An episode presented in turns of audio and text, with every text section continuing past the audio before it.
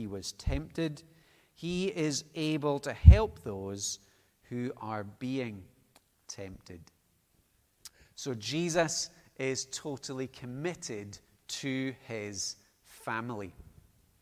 Uh, I read uh, a story this week, the, the testimony, I guess, of a, of a Christian mum uh, who adopted two orphan girls when they were in sort of middle primary years. Uh, and it was a very honest account of some of the difficulties. Uh, she said that as parents, they were in a fierce battle for their hearts. Um, these kids had already uh, seen things and learned certain behaviors in early years, um, and, and they needed uh, to learn to trust and to be guided by these new parents who wanted to love them and show them a better way. This mum said adoption um, is a brutally honest teacher uh, in their experience. Not so much about competent caregiving, but about how little we know our own darkness, and mostly about the amazing journey God undertook to bring us into his family. So she was reflecting on her own family experience and thinking about the gospel and thinking about all that, that God does for his people in our darkness and sin. And she reflected on, on the hard days and the difficult days as a family. And, and it sounds like there were and probably are many. And she said this She said, What holds us together is not our children's performance. What holds us together is that we committed to love them before they even realized that they were ours. In adoption, the relationship starts and is sustained by the ones who start it. A really important truth. The Bible says adoption is so crucial to our understanding of the gospel, God's gift to us. John Murray, a Scottish theologian, says adoption is the apex, the high point of grace and privilege. And I think here the author to the Hebrews is inviting us to look at it from God's point of view. What was the cost to God eh, in adopting people into his family? Uh, so we're invited to see in a variety of ways the costly journey of Jesus to save his people. Uh, we are reminded of the eternal commitment of God to call his people into his family. And we are certainly reminded of the grace of God that both starts and sustains the relationship between God and his people. You probably saw that the section is full of family language. Verse 10 in bringing many sons and daughters to glory. Verse 11 Jesus is not ashamed to call them brothers and sisters. Verse 14 Since the children have flesh and blood, he too shared in their humanity. Uh, so it's emphasizing both that Jesus became uh, one of us to save us, but it's also emphasizing that he did all that to make his people children of God, uh, to give us that privilege of being in God's family. If we remember our context, why is this letter being written? there is a fierce battle uh, for the, these people's hearts going on. There's a fierce battle for our hearts going on. Uh, in the context here, it was suffering and opposition making them wonder should we stick with Jesus or should we go back to the old ways? Perhaps we recognize something of that battle in our own lives. And what this section does is it calls us again to trust Jesus, our Savior uh, to worship the God who sustains faith, who sustains his family of faith. Ultimately, God would, would want our hearts to be one, to be captivated, to be captured by seeing once again the commitment of Jesus, our Savior, uh, to redeem us and bring us home. So, we're going to see four ways in which Jesus is committed. And we're going to do it before my voice breaks up. Uh, verse 10 Jesus is committed to suffering for his family.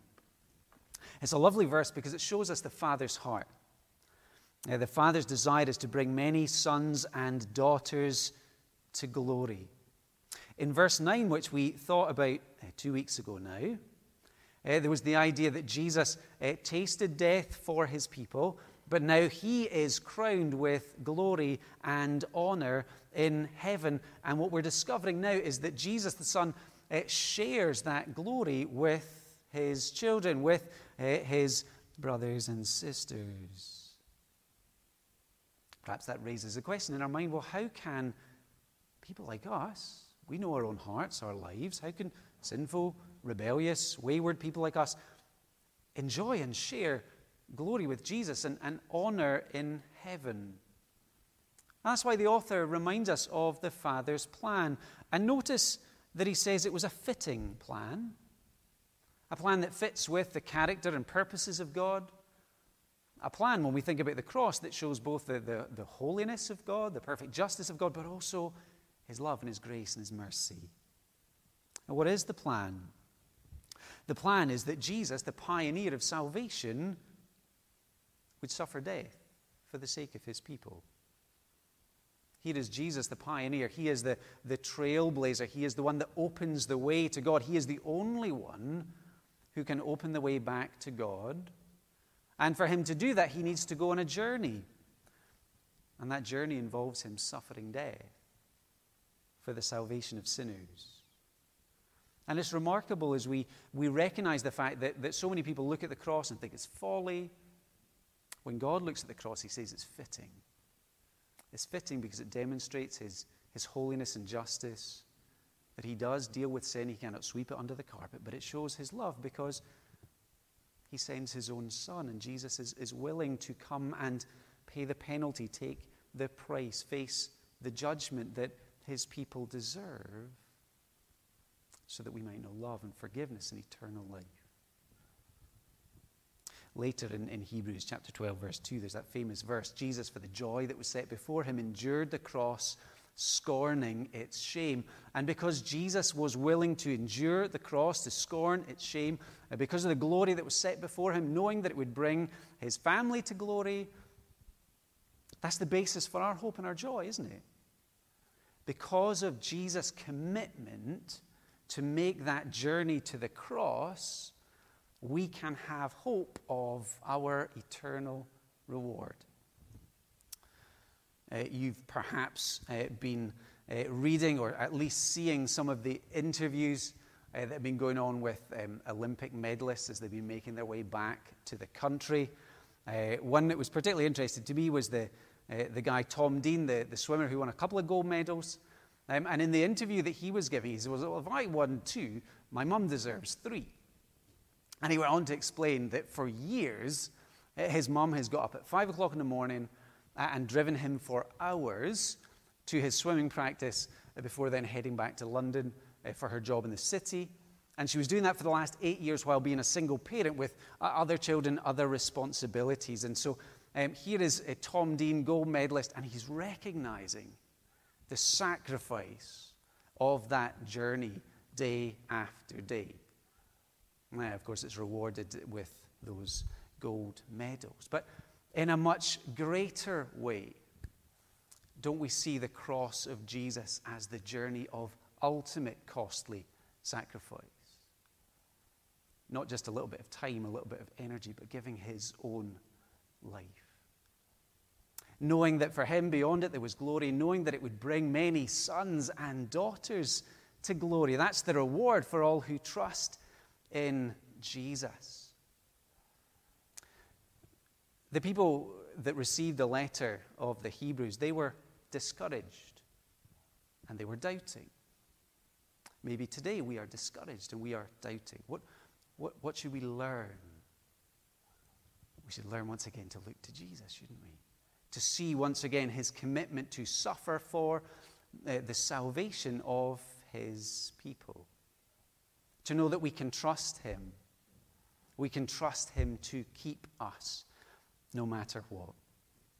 So Jesus is committed to suffering for his family, but we see another aspect of Jesus' commitment. We see Jesus is committed to solidarity with his family. In verses 11 to 13, he's committed to standing with uh, his family. The focus uh, in these verses is just how strongly Jesus identifies with his own people, with his church that they are a part of his family, that Jesus can say, that he is not ashamed to call them brothers and sisters.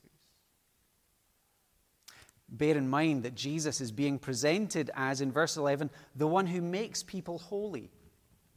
Here we're being reminded that Jesus is the Son of God, that uh, in and of himself he is totally pure and perfect. He is in a different moral category to any of us. But Jesus has also been made holy. He's been set apart by his Father for his mission, for his mission to save people from sin. His work is to make people holy, to set others apart as belonging to God, to set the church apart as God's possession, as God's people. That's why the Christians in the New Testament are often described as saints, sanctified, set apart, holy ones. And here is this uh, reminder that Jesus has bound himself to his church in his mission.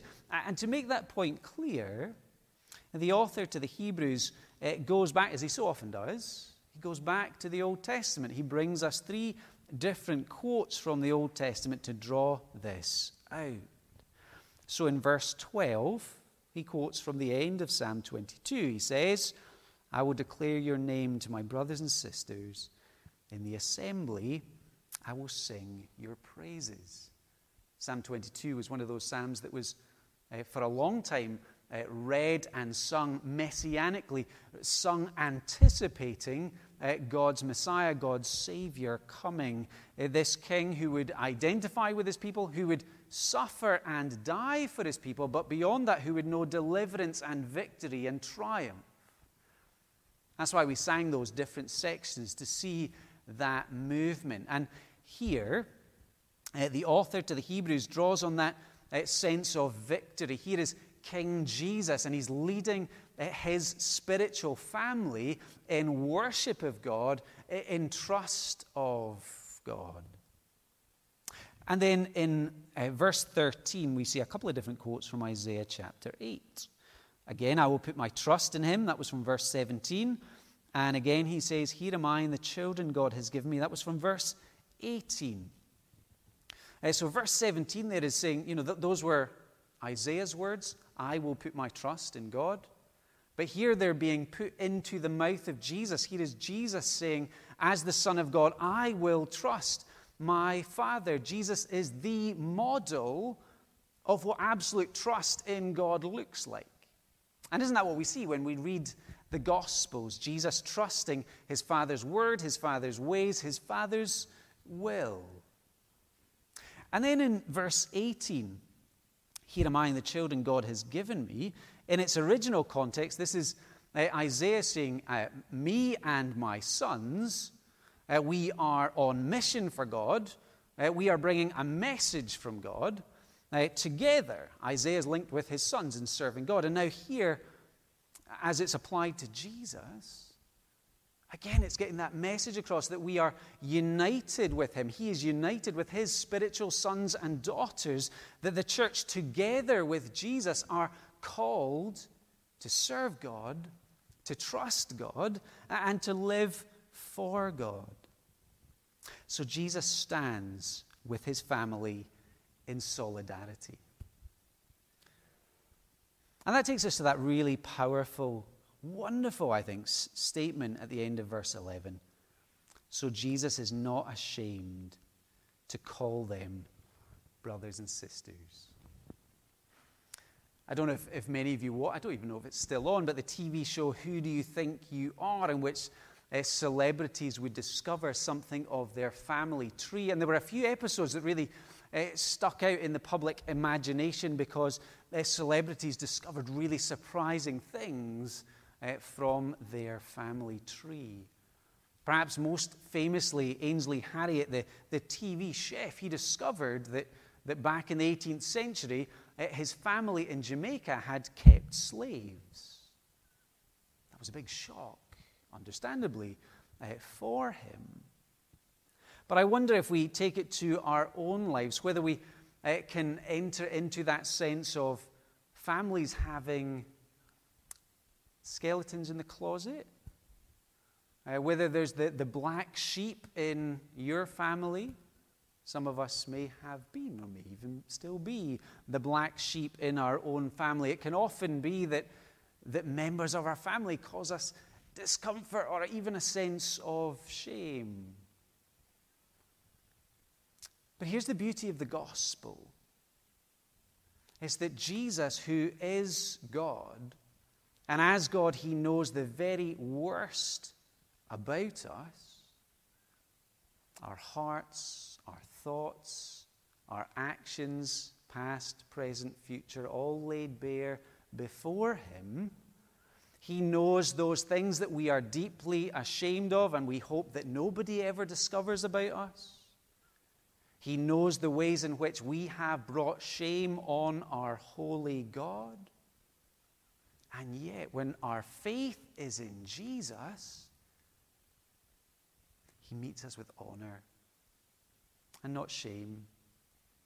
We see in Jesus one who is committed to love and to welcome us. We see in our Father one of generous grace, one who never turns his back on us. Think about what Jesus is doing now for his church, right now for you. If you're a Christian, what's Jesus doing? He is praying for you and he's giving the Spirit to you. And Jesus is committed to bring his family home because he's committed to solidarity with his family. That becomes really important for uh, at least some of us and some Christians in their own experiences. Uh, so, again, this week I, I came across a, a pastor in uh, New York City uh, by the name of Bernard Howard. And again, he was telling the story of uh, growing up um, as a, a, young Jewish man, and then in his teenage years, he became a, a follower of Jesus. And one of the first things that happened as he became a follower of Jesus uh, in the Jewish community with a Jewish family is he was cut off by his grandmother for years. She wouldn't speak to him. And that was true of other relatives and other friends also. And he understood, and, and perhaps we have come to understand, that following Jesus means we will stick out. And sometimes that will lead to separation. And then this man, Bernard Howard, he then addressed the question well, why go through that? Why, why face being isolated from your family? And he said, well, if, Jesus is God's eternal king, and if we are to enjoy life in God's kingdom, to enjoy his perfect rule forever, then, then following Jesus is worth it regardless of cost, since he is who he says he is. And wonderfully for him, and perhaps for us as well, he discovered that while he experienced the loss of family, he knew the gain of another family, the Christian family, the church, and knowing Jesus. And who is Jesus? He's the friend who sticks closer than any brother. We discover in Jesus one who is perfectly loyal. He is loyal to God's plan of salvation, he never wavers. And Jesus is perfectly loyal to his church because we are his family. We're his brothers and sisters. And so, as we think about Jesus' loyalty to us, in response, are we ready to show some of that same loyalty to him as our Savior and Lord? Are we ready to stick with him, even if that means we stick out? Because Jesus is committed to solidarity with his family. Let's move from there to verses 14 and 15, and what we see there, again, wonderful truth. Jesus is committed to saving his family. Uh, so, uh, for those of us who have been here, most of us have been here as we've gone through Hebrews. Hebrews chapter 1 very much focused on Jesus as the Son of God. Uh, but then Hebrews chapter 2 uh, focuses much more on Jesus as fully human. And there's a mystery there, isn't there? Jesus fully God and Jesus fully man. But it's a, a mystery that we need to understand the gospel. And here we see it being worked out uh, in this way. Verse 14 of Hebrews 2 Since the children have flesh and blood, he too shared in their humanity, so that by his death he might break the power of him who holds the power of death, that is the devil and free those who all their lives were held in slavery by their fear of death. So there's a picture here uh, that people outside of Jesus, uh, we are held as slaves, slaves to the power of death and to the fear of death. We might think of it as slavery, we might think of it as a hostage situation, but one in which there is no freedom, and where there is constant threat, and where there is ongoing fear. Now, notice that the text tells us that the devil uh, holds the power of death. And it's important to, for us to understand that that's not ultimate power because that belongs to God. But we do know from the Bible that what, is the, what does the devil do? He influences people away from God and towards sin. And we know from the Bible that the, the wages of sin is death. So the devil holds the power of death as he would seek to draw us away from faith and trust and obedience towards disobedience and, and walking away from God and into continued slavery. And with that comes, verse 15, the fear of death. And isn't that our ultimate fear as people? For as much as, as modern life would distract us, so we're always busy and always living in uh, lots of little moments, and we maybe don't always think about sort of the big questions. And even as much as, as modern life so often shelters us from death, because so often people don't die in their own home surrounded by family like uh, used to happen. P- people die um, perhaps in hospitals or hospices more often. And even as we recognize within the medical community and within the scientific community that some even think that it's possible to defeat in some way death, Still, death remains both our great enemy and our great fear. Robert Neale, back in the 70s, uh, wrote a, uh, a book called The Art of Dying. And he talked about the things that people typically fear. we fear often the loss of control associated with death and dying, losing control of our body, perhaps, losing control of important decisions which are passed on to loved ones. For many, there is the fear of life ending with a sense of incompleteness, failure, things left undone. Perhaps for most, and the most pressing fear is that fear of separation from loved ones. I think we could add to his list that the fear of the unknown, we simply do not know what it is like. And here we're also reminded that without Christ, there is that, that fear uh, that gnaws on people of condemnation when we face God and his judgment. The Bible's an honest book. Christianity is an honest faith, and it recognizes that this fear is real and that facing up to the reality of the, the power of death and the fear of death becomes really important for then appreciating for us the good news of the gospel. Why did Jesus come.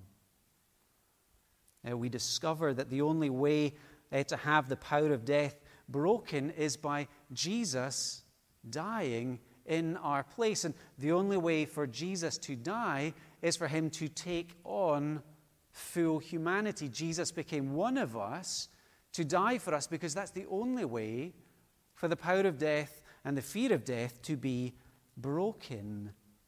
The only way for us to be released from that slavery, to be released from that hostage situation, is for Jesus to come and to take our place. Jesus, by his resurrection, has, as it were, defanged death. The poison of death is removed. When our faith is in Jesus, death has been defanged. Uh, perhaps on TV, maybe some of us even in person have seen snake charmers working. Or maybe we've been to places where snake handling happens. And that can be a really scary thing to, to watch, a scary thing to do. Uh, but often, especially if it's snake handling, we're told, well, don't worry, they've been defanged. The poison has been removed. They could bite, but that bite uh, would not be harmful or destructive. The same is true for the believer because Jesus has defanged death. Now, how does the commitment of Jesus to die to save us help us to face death? Well, it says to us we don't need to fear the loss of control because as Christians we're invited to, to give control to Jesus as Lord and Master each and every day to entrust ourselves to Jesus in our lives and with our death. We don't need to fear incompleteness because we understand by faith that death is not the end for us, rather, it is the entry into eternal life. And the Bible tells us in so many ways that as people, regardless of who we are and what we've accomplished, we are complete, truly complete, when we know God by faith in Jesus. As Christians, we don't need to live with the dread fear of separation. Remember those wonderful words of Jesus in, John 14 uh, to disciples who were troubled uh, by Jesus' own impending death. He said, Don't let your hearts be troubled.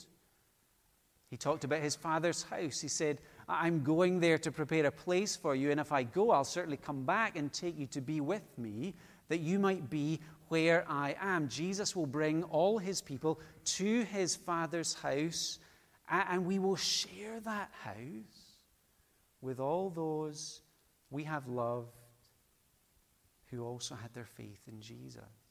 We'll be together forever with the family of Christ, with our friends and family who we have known and loved in this life. We will know and love them for eternity and worship our Savior together. When our faith is in Jesus, we don't need to, to fear the unknown because Jesus has gone into death, has gone through death, has gone ahead of us into resurrection life, and He invites us to, to look to Him and to understand that He walks with us daily until He takes us home. So Jesus is committed to saving His family. And Jesus, finally, is committed to serving His family. Verse 16 reminds us again of, of a theme that the author has been uh, addressing previously the, the dignity that belongs to people and to the people of God when he says, For surely it's not angels he helps, but Abraham's descendants, the family of faith. Jesus became uh, one of us, not one of the angels. Jesus came to stand with people and to save his people. That's not a privilege that belongs to the angels. And we're told here that Jesus uh, became one of us in order to serve us. Two ways in which he does that. Uh, verse 17 For this reason, he had to be made like them, fully human in every way, in order that he might become a merciful and faithful high priest in service to God, and that he might make atonement for the sins of the people. So here we get a description of the kind of priest that Jesus is. He is a merciful high priest who responds to his people's need. He is a faithful high priest, faithful to his task, his task of representing his people before God. As high priest, he makes atonement for the sins of his people. Uh, I like the way uh, Mike Kruger, in his uh, short commentary book on Hebrews, puts it. He says, I think about a sponge. What does a sponge do when it's placed in some water? It absorbs it, doesn't it? And Kruger says, Jesus is like a sponge. There at the cross, he soaks up all God's anger at the sins of his people he soaks up God's judgment due to his people so that to trust in Jesus means there is no anger left for us. There is no judgment left for us because Jesus has absorbed it for us. He is our great high priest, and he is the one who is also our great sacrifice. He offers not an animal, but he offers himself. Here's another reason why he's better than the old ways that these people are tempted to go back to. It's not just an animal, he offers himself, that perfect, complete, once for all, effective sacrifice. So Jesus serves us as our high priest, but Jesus also serves by helping us when we are tempted. It's there in verse 18, isn't it? Because he himself suffered when he was tempted, he is able to help those who are being tempted. So again, here is Jesus, and Jesus is fully human, and, and as being fully human, he also knew temptation. We read the Gospels, and we find Jesus being tempted by the devil towards seeking personal glory, eh, towards gaining wealth and power and kingdoms and perhaps especially tempted towards glory without suffering, to a crown without the need of the cross. But the good news is that unlike us, Jesus never gave in to temptation. Jesus never sinned when he faced temptation. And now that Jesus has uh, completed his work, he doesn't stand to the side and say, Well, well I, I did it. Now it's time for my brothers and sisters to get on with their own spiritual battles. Rather, what does it say? It says he draws near to help his family. He draws near to help his brothers and sisters as we face our temptations. It's a wonderful uh, theme that will sort of reappear in chapter 4 and onwards. But it's a reminder to us of something that we understand instinctively. When someone suffers, and they want someone to talk to, typically they will seek out a fellow sufferer. It's a really helpful book called Companions in Suffering. Someone who will be able to understand their situation. Someone who can offer real comfort and real support. Now, here's what the author is saying to us. We can never say of Jesus, or never say to Jesus, Jesus, you would never understand my trouble. Uh, Jesus, you would never understand my temptation. Rather, we're told that he is able to help those who are being tempted because he himself suffered when he was tempted. Remember, Jesus has gone through so much more, and yet without sin. And so he is ready and willing to help us, to help us to persevere, to help us keep faith when we are tempted. So the author to the Hebrews is really saying to us here that the commitment of Jesus to his church is vital for the Christian life. We cannot do it by ourselves, and we're not asked to do it by ourselves. Rather, that we are invited to look to and to trust in Jesus.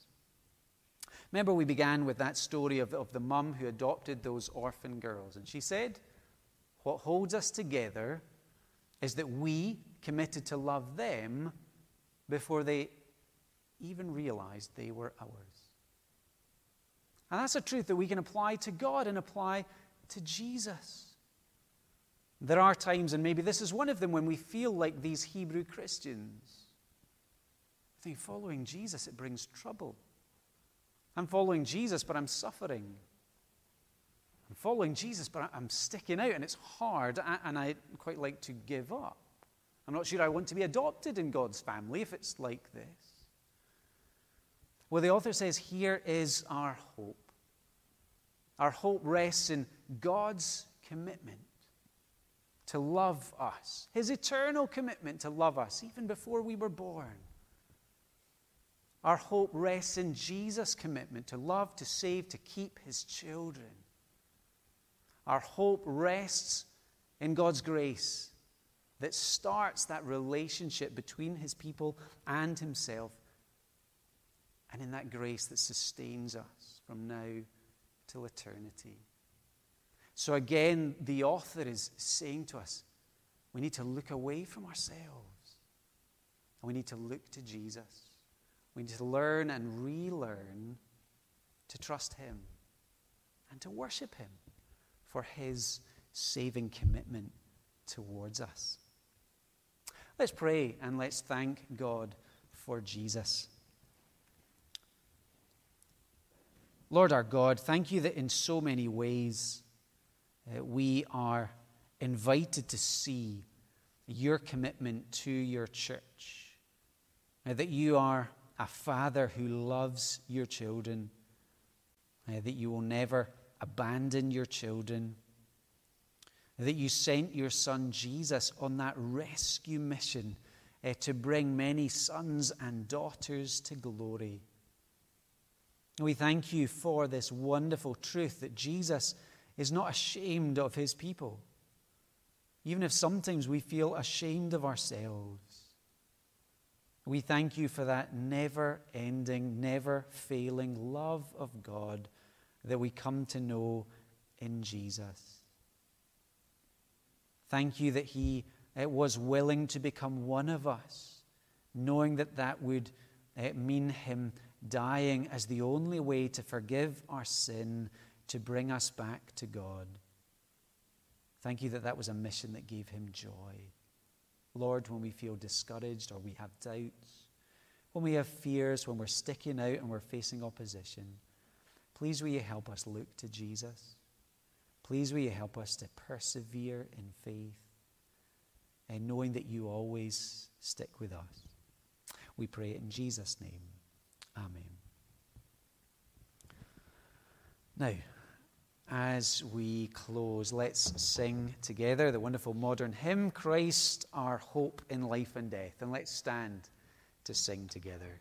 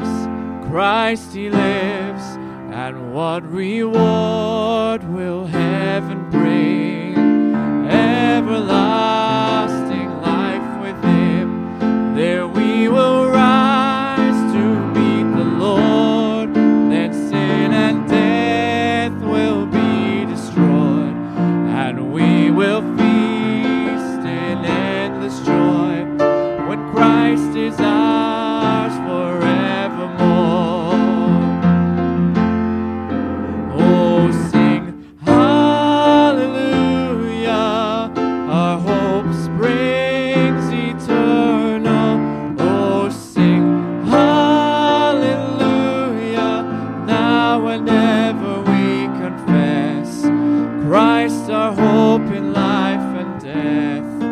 Now and ever we confess Christ our hope in life and death.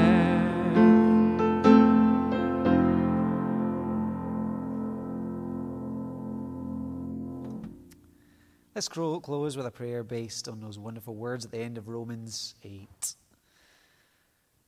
Lord God, will you give to each one of us the faith that is convinced that neither death nor life, neither angels nor demons, neither the present nor the future, nor any powers, neither height nor depth, nor anything else in all creation will be able to separate us from the love of God that's in Christ Jesus our Lord.